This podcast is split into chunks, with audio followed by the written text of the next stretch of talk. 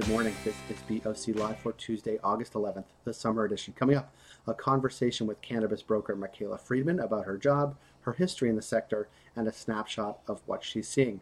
Join us at the end of the month on August 27th for a Cannabis Forward education and networking event co produced with our friends at Diversity Talk titled Social Equity in Practice. You can sign up on our website at businessofcannabis.ca.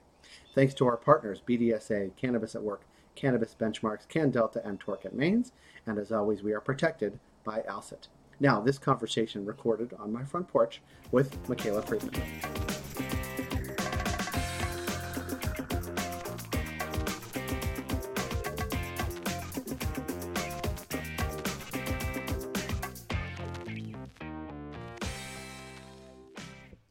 Friedman, thank you for coming to the porch. Yeah, thanks for having me here. Well, I mean, I'm trying to have as many people on the porch as possible so I get to come out of the basement. Yeah.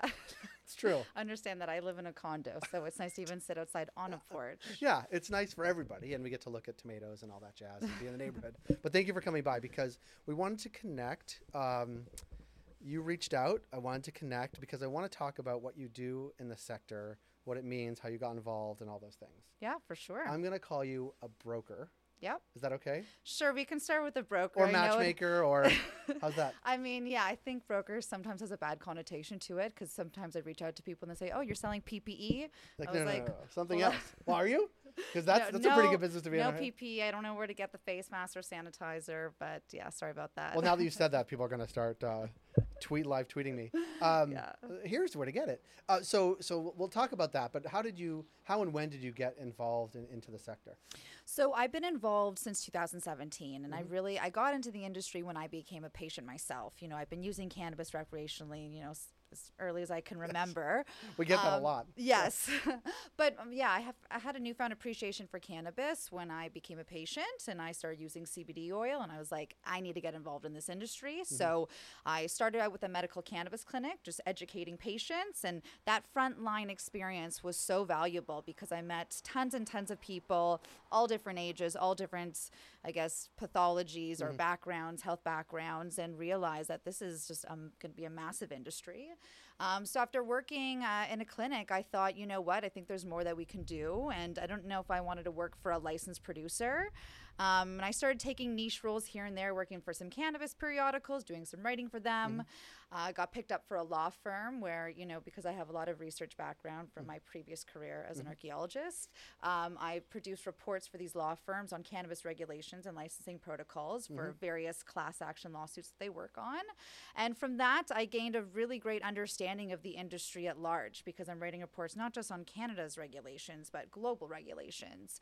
Um, so understanding, you know, Malta, Lesotho, you know, um, England, anywhere that has a legal market, I've been able to write about it. And I thought, I'm meeting all these producers, these pharmaceutical companies, and there's very little communication between them. So, you know, why don't I connect the dots? And, you know, I just started, I guess, working as a broker, reaching out to LPs and producers and saying, listen, what products do you have available? Are you looking for a service? I can help.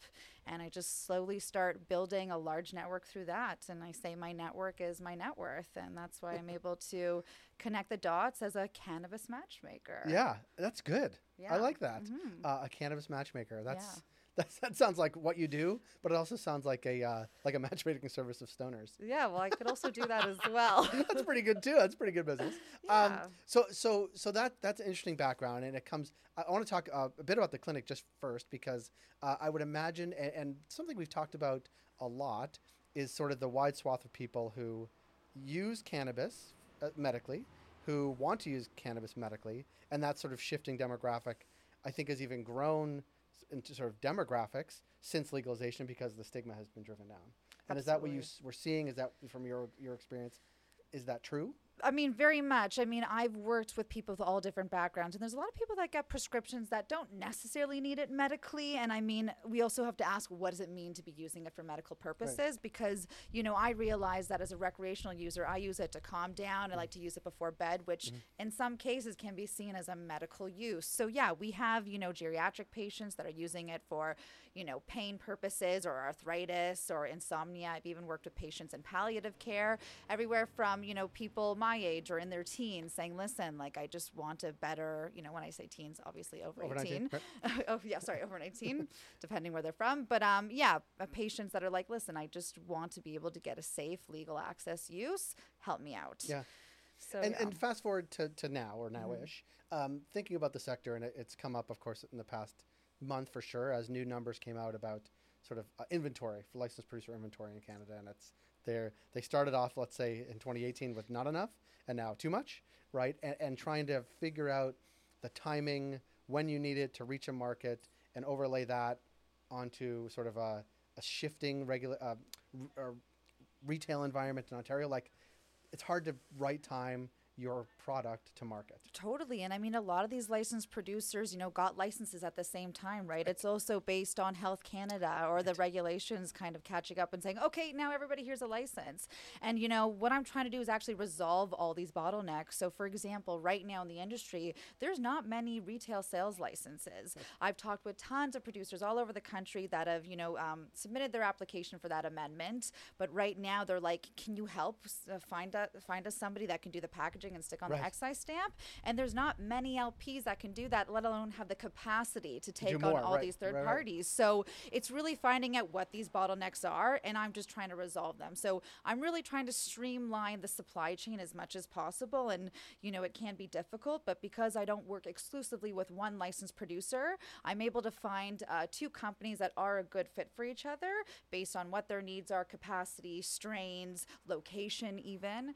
So, yeah, so that's why I call myself a matchmaker because it takes more than just saying, oh, you know, we have a bunch of biomass, we have an extractor, let's connect them. It's, you know, saying, oh, do you have the same vision in mind? Are we working with an organic company? Are we working with a company that wants to cater more to the adult use market or the medical market? And like a minimum run and all and the timing of that. and Exactly. Mm, so, It's, yeah. it's it's very interesting because I think that in is an important part of the industry maturing, right? It's like okay, we we know there's going to be specification, you know, very specific slices people chunk off, right? We are going to be a producer of this very specific thing. Yep. There's going to be people that, you know, package it. There's going to be people that are pre-roll manufacturers. There's going to be gummy manufacturers, and all mm-hmm. those things will become much more specified.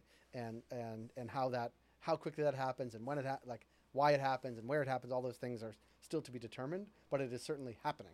Absolutely. And, you know, I'm also dealing with a lot of brands and retailers that are not yet involved in the space, but saying, how can we get into it without applying for a license? And I think that's a great opportunity right now because we're talking about all these licensed producers that are, you know, have a lot of extra space or a lot of cannabis and don't know what to do with it. And they're saying, hey, listen, we'll, we'll set up a rental agreement. We'll bring in this pre roll automation machine company and they can do all of our pre rolls for us. And it'll just be a matter of, you know, giving a royalty. Yeah. Uh, but that's also a partnership that I set well, up as well. We're going to launch the business of cannabis pre rolls.